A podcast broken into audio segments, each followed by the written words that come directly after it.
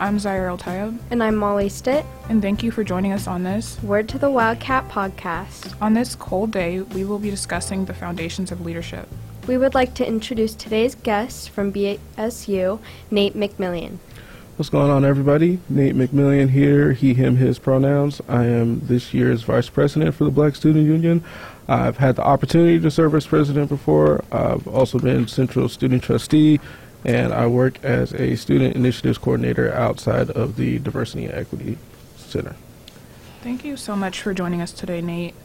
Um, can you um, talk about BSU, the importance of BSU, and um, kind of talk about who's on the board currently for this school year? Yeah, so BSU is just the Black Student Union that's on campus. I would say when we discuss the importance of it, it's really just about giving anyone who identifies as black, African American, African in America, we just want to give you a safe space and a community on campus that you can feel at home in. Um, we understand what being black and attending a PWI can mean. We understand the challenges that that can present. So we just try to help as many of us navigate that and create that safe space for us as, um, as much as we possibly can. Um, for this year, I'm pretty excited about our board, especially coming off of last year with us being in a pandemic. Almost everything that we did had to be done virtually.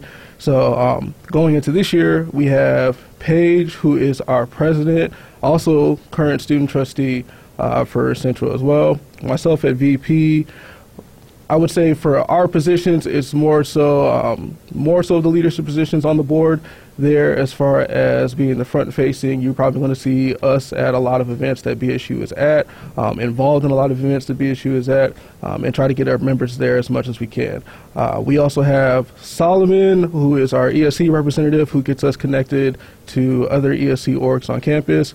We have Peyton, who's our programmer. She takes care of our events. She watches over our social media a little bit as well, and also um, helps us come up with activities and stuff to do in the general meetings. Nathan, who's our treasurer, taking care of our finances, and then we have Gannett, who keeps us in line as our secretary, making sure we are staying according to our word and what we say week after week. So that would be our board. Thank you for sharing that. Um, so, going back to BSU, um, can you talk about the significance and the importance of BSU on campus and what it means to be, and like kind of the struggles of being black in Ellensburg, um, and how important that community is? Because as someone who is black in Ellensburg, I can tell you firsthand it's not an easy thing, especially if you come from a diverse setting and you move here to it's where it's like majority um, white campus. So, mm-hmm. can you mm-hmm. talk about the importance of that? No, for real, because I think a lot of our students, um, I, I, know for myself and a lot of people I know, are coming from the west side of Washington, like Seattle, Tacoma, different places like that, to where you are guaranteed to see a bevy of individuals, all types of colors, shapes, and sizes, things like that.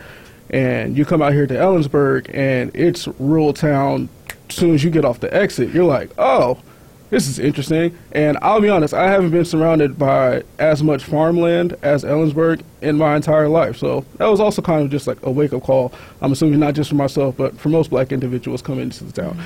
Um, but with that being said, uh, we have faculty on campus, we have alumni, black students who have come and graduated from here that have figured out the different pockets places, ways to navigate the sound, ways to navigate this campus, and they share that with us. They they continue to leave those notes and those trinkets within our community. So it's our job, really, as BSU, to make sure we are giving that information out to as many individuals as we possibly can. Um, and in that same vein, we know that Ellensburg can be, at least optic-wise, it can look like I don't really know where I can fit in around here. I don't really know where I can like where's my hangout spots at, where I can kind of kick it at. Well, BSU, we just want to give you that space so you don't have to look anymore. You got us, and we're always going to be here. So, circling back to um, when you use PWI, what does that refer to? Yeah, so PWI is just referring to, or just means predominantly white institution. So, any university or any school that um, essentially where the majority population is white, predominantly white institution there. Um, I think you are hard pressed to not find hundreds of them in any state across this country. yeah.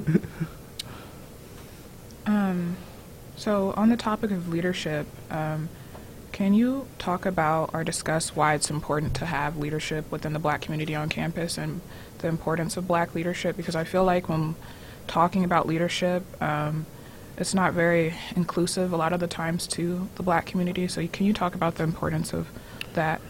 Yeah, it's it's crucial because when I think Central is so gung ho about recruiting, recruiting, recruiting, and getting students here and getting students here, but it's like once you get them here, well, what are we doing to keep them?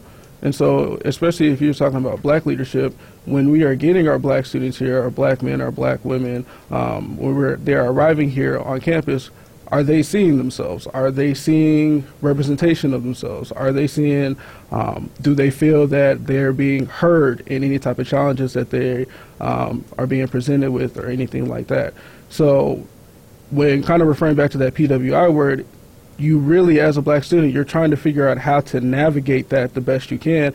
And a lot of us, I, I would say, well, just speaking for myself there, kind of come from an environment to where, hey, you need to figure out on your own. And you're kind of taught that to where it's like, you know, whether it be that get it out the mud mentality or anything like that. But it's like, no, you got to figure it out. But that's not reality. You know, it's just if we're here and we have leaders on campus who have been through the process, who have gotten to their senior year, who are graduated, alumni, whatever the case may be, you now have an opportunity to turn around and make sure everyone else can walk that same path and get to that same finish line as you. Um, for me, that's my main reason as far as being on the BSU board. It's I know what I had to do as far as just getting to my senior year and getting to graduation coming up, and I was like, I don't want anyone else that looks like me to have to run through those same walls if they don't have to, because that's just unnecessary. And people's like, well, you learn from that. Not everybody has to learn the same lesson, especially if I already learned it. Why he got to go through the same thing, you know? I I think that um, you bring like a very valid point to the table when you talk about um, the experience of Black um, people having to deal with the whole like um, figure it out on your own or you just don't make it mentality because that's what it's kind of been for me going to college here as well. Um, I think um, Central prides itself, as you said, on being you know a very diverse school, but that diversity doesn't mean much or prove anything if there's not a lot of like resources for black students to uh, use or to have on campus to help guide them through the process. Um, I think that the mentality of you know just figure it out or you don't make it is very toxic, and that's um, a lot of the reasons why um, you know people can get easily discouraged because that's that's no way to learn. Um, I personally shut down if that's like the only option I'm given. So I think that's something that definitely definitely needs to change. Um, I also think that it's great that we have a, a solid uh, BSU um, organization on campus that can really help and be that resource to to Black students on campus. Because without BSU, um, it would be it'd be kind of a scary place here. I'm not gonna lie. Um, y'all were talking a bit about being a senior and also being in BSU. What opportunities in BSU do you get as a senior? Yeah, I would say um, as as seniors, first and foremost, congratulations because you're coming around to the home stretch. You know, the finish line is in view, so that in of itself is worthy to be praised upon.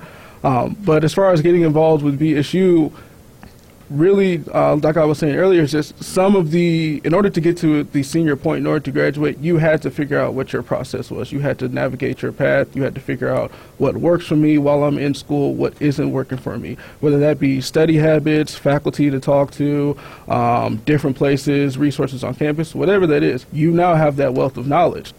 So when talking about um, BSU, I think it's important to um, direct or um, connect like incoming students to um, get involved or to join BSU for those interested because I think it's pretty much a, a universal experience for um, uh, black uh, incoming students to kind of search their school and see if there's like an available BSU club um, t- just to make sure there's community, especially if it's at a PWI. I know a lot of people who have done that, including myself. So, can you talk about those who may not know that and how to get connected to BSU? Yeah, I would say um, if you have an, an IG or an Instagram, the best way um, from there is definitely to give us a follow um, at CWU underscore BSU. We post all of our meeting times, get posted on there. Any events that we may either be putting on or participating in gets put up there. Uh, if you are on the Ellensburg campus and you're not sure, let's say you may not have social media and you're just not sure um, where exactly to go, uh, I would highly encourage you to go down to Black Hall. Um, room 101 is the Diversity and Equity Center. Um, within that office, we have the ESC advisor who can g- get you connected with not just BSU, but with any number of ESC organization on campus, all of them identity based. Um, or if not there, I would also recommend coming up and checking out Slice, who I know is in charge and over clubs, who can also get you connected with some of the clubs on campus as well. So if the social media route doesn't work, but you're still on campus, those are the two offices I would say. If you can get to there, they can point you in the right direction. So, what are some opportunities for students who want to join or get involved with BSU? Yeah, so for us right now, it's uh, in this quarter, it's really a lot of community building and just getting everybody kind of recognized and seen on campus to let people know it's like, hey, you're not here dolo, you're not here, you know, by yourself. You got this, you have a community. Winter quarter, we we get jumping pretty much. Um, we have a program that we always participate in, and sometimes um, either help uh, facilitate and bring on with the Martin Luther King celebration. And for Black History Month, we've had the opportunity to, about, I think it was three years ago, we started a panel with the museum um, on campus about being black in Ellensburg. Um, and it was a community conversation. We had people from both the school and the town of Ellensburg come. Um, but now, thankfully, we've been able to grow that into just being black in Washington. And last year, even though it was virtual, we had students participate from several other schools here in Washington um, who got to participate in the Zoom session, in that conversation, in that panel. We even had, um, even though he wasn't officially our president, uh, Dr. Wohlpart actually came to the Being Black in Washington last year, and I, I thought that was super, super dope. Um, so we have that that we put on every year, um, especially in Black History Month. There's always something we're doing on this campus, and for anybody who, any black individuals who may want to learn some more about their history, they say the best way you can learn something is by teaching it. So really, with the presentations and stuff that we're going to be putting on, anyone who wants to get involved for that, we highly encourage you to do so. Um, as far as some of the more fun things, we had do every single year we put on uh, Central's biggest talent show. Unfortunately, last year, just with the pandemic being what it was, we weren't able to do it. But we are definitely bringing back Showtime at Central this year. Um, it is a Traditions Keeper event for the school. Um, it's one of those, the last time we did it, we rented out the music hall, we packed it out, it was completely sold out. Um, it had an awesome show. It's paying homage to Showtime at the Apollo for those who know about it. And we just invite all the students and we come. We have a good time. Performances are usually usually good. Um, if they're bad, then it's still a good time for everybody because you knew what you signed up for. Um, but no, I, I would say for that, that's probably some of the ways you can get involved. And looking ahead to spring, there's going to be a few things that we're going to try to start for the very first time going into spring quarter. There, I can't give away too much though. So, Nate, you mentioned that you were previously a member of the Board of Trustees last year. What was that like, just being in that space, especially as a black man? Um, how was that? Yeah, I would say being student trustee last year was about five months of imposter syndrome, followed by some really, really good dialogue and conversations for um, my last quarter there. Uh, to be completely honest, when I had found out I had gotten student trustee, I really didn't believe it because I was like, I tell people all the time, I know the man in the mirror. So when some, like when I get rewarded things or opportunities come, it's just one of those I try to be as humble as I can. Um, but the first couple meetings, I was actually kind of blessed in the fact that since last year was all was just the pandemic, most of the meetings were all virtual, and I can't tell y'all how many times I had to Google words that were being used in conversations in the midst of the Board of Trustees meeting. Now, thankfully, it's virtual, so it's nothing just to open up a second tab, quick Google search, and then we're good. But after, and so that's really where a lot of the imposter syndrome kind of set in because it was like I, I, I don't really know what I'm doing here. Um, but thankfully, shout out to Linda Schactler, who is our board secretary. She kept insisting, like Nate, you don't have to be anybody but yourself. You, we got you here because we know you care about the students. We know you care, you love our university. We truly just want to hear what is the student's perspective. And after about, like I said, it took me maybe first couple meetings, and then I started getting just a lot more comfortable. I wasn't you you can ask any of the board members. I wasn't one who felt the need to speak on everything, but especially when it came to something that our students were doing, um, like for instance, coming into this year, when we were coming back into in person, and what were some of the protocols on that, where um, I got to participate in those conversations. I had the opportunity to be a part of the um, one of the search teams that brought in Dr. Wohlpart, so I got to interview him before he was our president. Um, so it was it was a really awesome opportunity, and, and in that same vein, I, I, am thankful a whole lot for Robert Nelson, who was also on the board, um, another black man who was on the board, and it was plenty of times to where I, as a student, maybe didn't feel that I had either like the power or the agency to really speak up.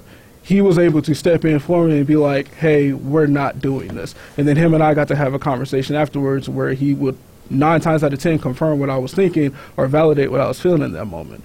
So definitely it was like I said, a lot of times I was just in those meetings like, what am I doing here?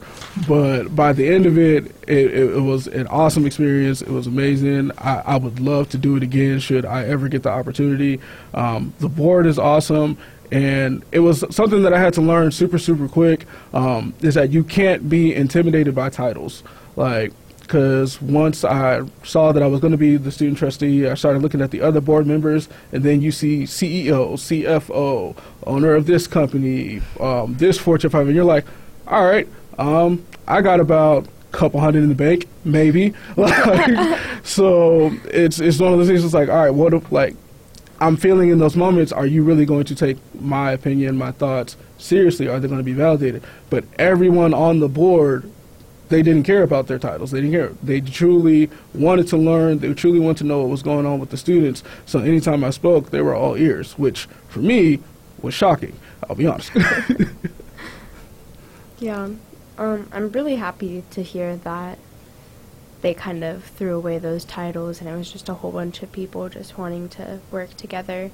Um, you were talking a bit about feelings of not be feeling comfortable. Um, and you mentioned imposter syndrome. So, could you talk a bit more about that and what that means? Yeah. So, essentially, I, I, would say for myself is a lot of times when I'm in situations, let's say, especially with student trustee, um, I really didn't feel like I deserved to be there. And, and not necessarily, if not deserved, maybe not necessarily qualified enough to be there. Um, for me, I was a non-trad student. I know what my current GPA is once I finish graduating here. We ain't bragging about it, but we got a degree. So it's just like the combination of those different things plus just my own personal history is just am I really am I qualified enough to participate in these conversations that have to do with the entire institution and not just the entire institution of Central, but us in relation to UW or Western or a number of of uh, Washington institutions there. And it's like now, like in my first couple of conversations I had with Linda, she was really presenting that scope to me, and it was intimidating at first. I'm, I'm not gonna hold you because you, you're realizing she let me know that you aren't necessarily just representing the students here at Central Washington. You are trying to keep in mind and create the best situation for the students in the state of Washington, just all college students in general. So with that in mind, there's sometimes, and thankfully, shout out to Mikkel, who was our ASCU president when I was student trustee. Um, there were times him and I maybe didn't uh, couldn't agree on something, or maybe we felt that there were two different paths that could solve the same problem there. But even in the midst of that, we were still willing to work together to where I never felt that I was making a decision that would bring any harm to Central students. And Mikkel never felt that either um, at any point in time that we were like coming up with things, initiatives, or things like that. So it was really just a lot of times just kind of talking with myself like, am I really qualified to be in this position? Um, and I'll be honest with you, I'll probably be dealing with those type of feelings long until my my 30s and 40s. So, but it's life. So. so Nate, can you talk a little bit about um, the leadership opportunities that you have taken, um, you know, just as an incoming freshman to senior today?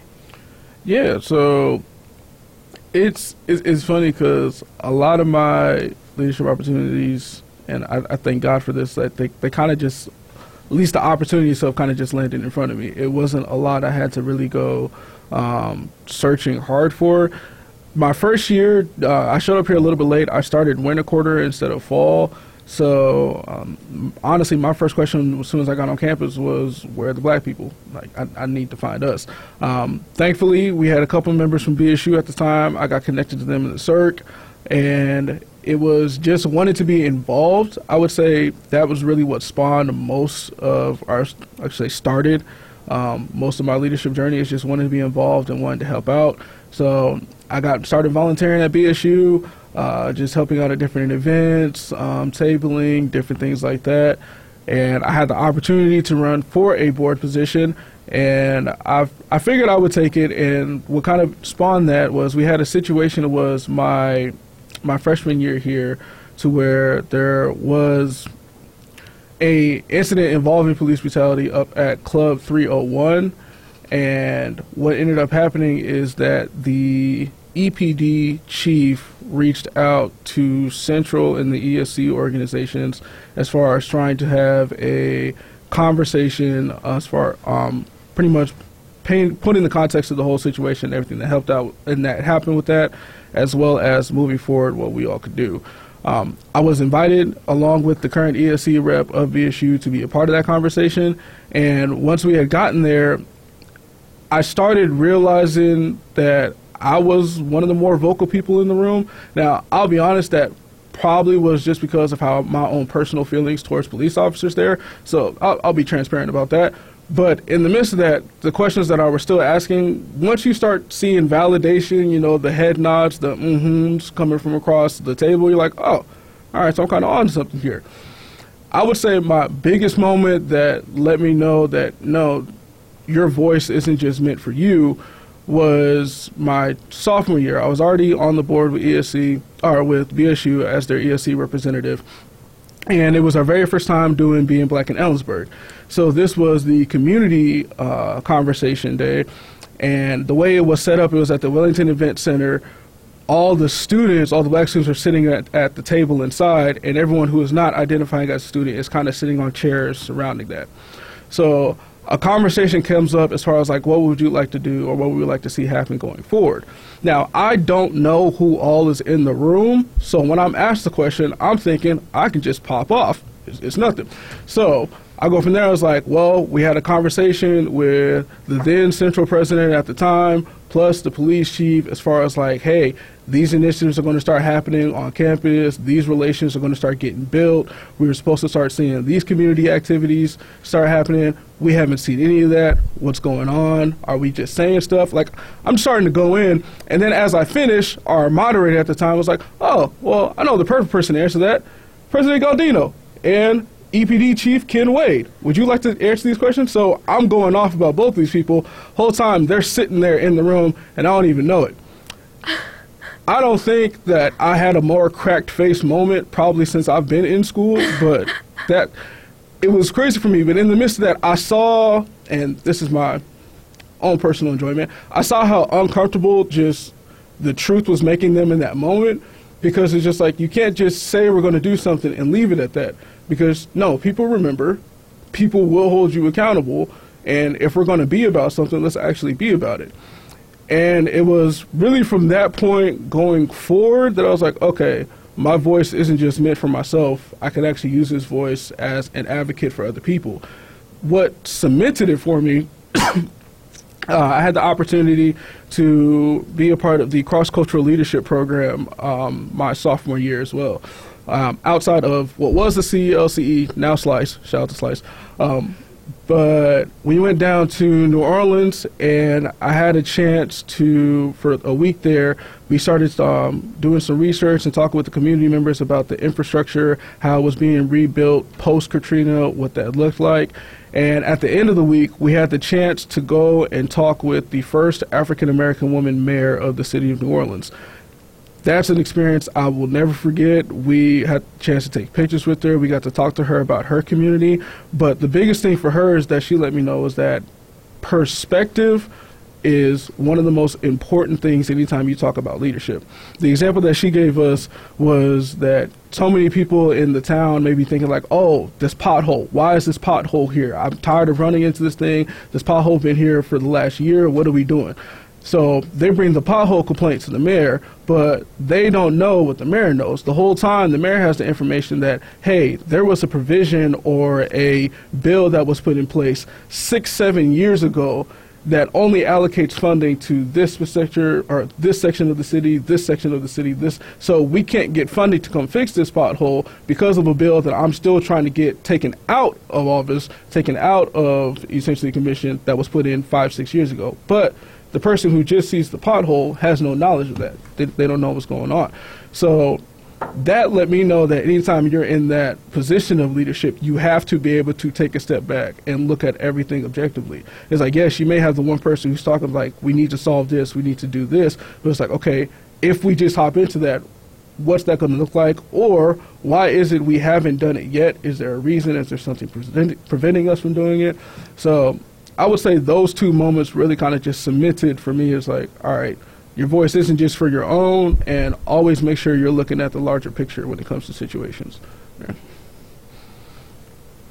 Thank you so much for sharing that, Nate. I think um, that's just really valuable information, and I think um, you sharing the experience of you not knowing that they were in the room was funny, but it also um, it also uh, helps, you know, everyone redirect their focus to the issues at hand and how, you know, you have to go further than just, okay, sending an email out and saying we're going to do these things or we're going to have these trainings or we're going to have these talks and then it just stops at the talks and there's no, um, you know, actions put into place because I think um, talking is a lot of the times can be a waste of time because after that, you know, people just vent their frustrations and then mm-hmm. the same people go home and with no intention of um, changing and just you know well we talked about it. So i think that's a very valid point and i think that happens quite often in ellensburg especially to um, the black community within ellensburg. I've had my own experiences of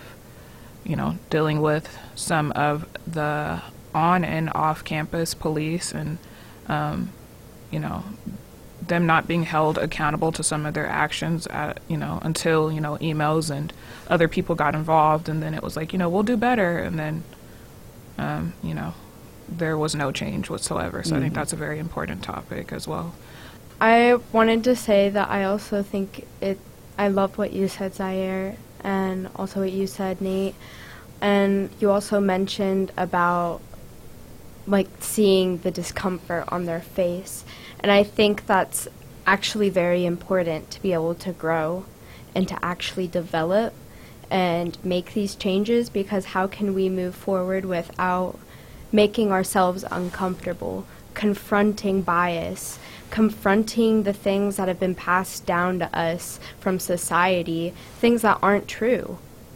And um, so it's good when people are uncomfortable because that means that they're finally acknowledging that something isn't right.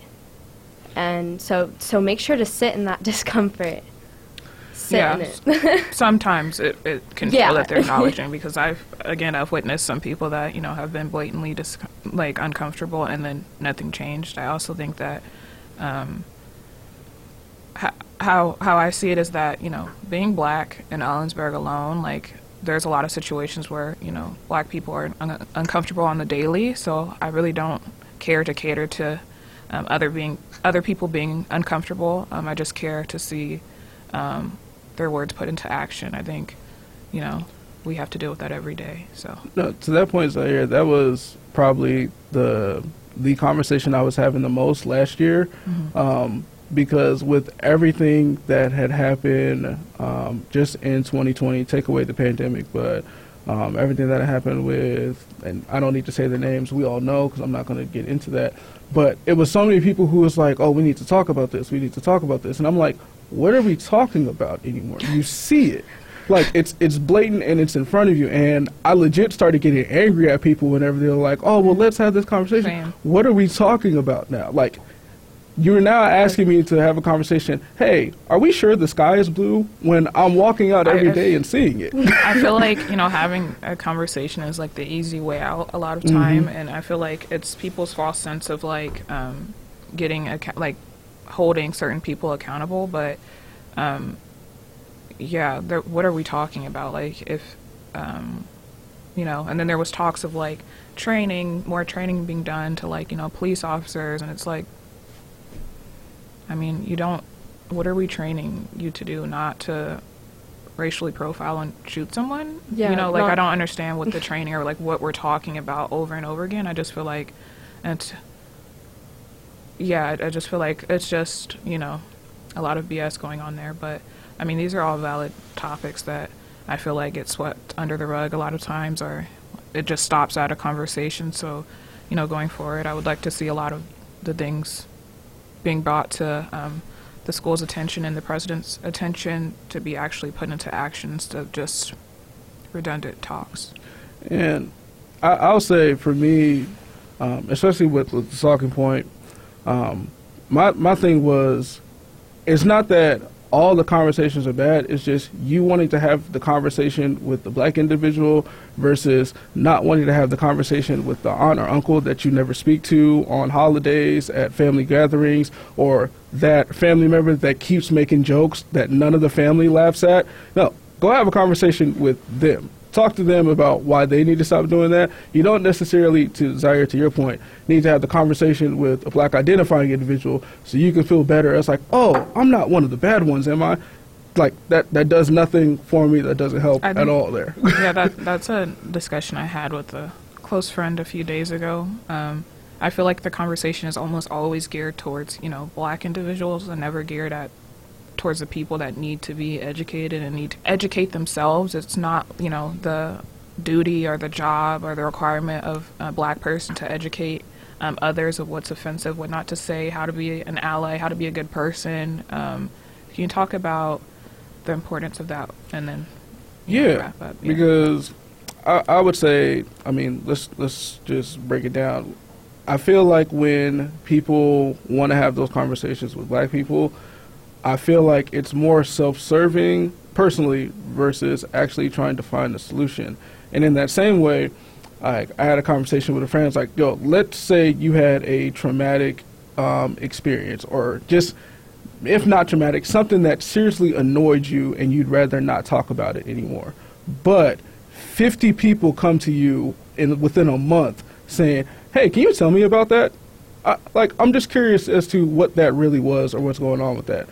You wouldn't be happy. You wouldn't enjoy it. You wouldn't even want to talk about it anymore. You'd probably get pissed off. But it's like in that same vein, that's literally what was happening with black people all of 2020 where everyone was like, hey, let's have these conversations. Hey, can you talk to me about this? Hey, what's really going on? It's like, Google's free.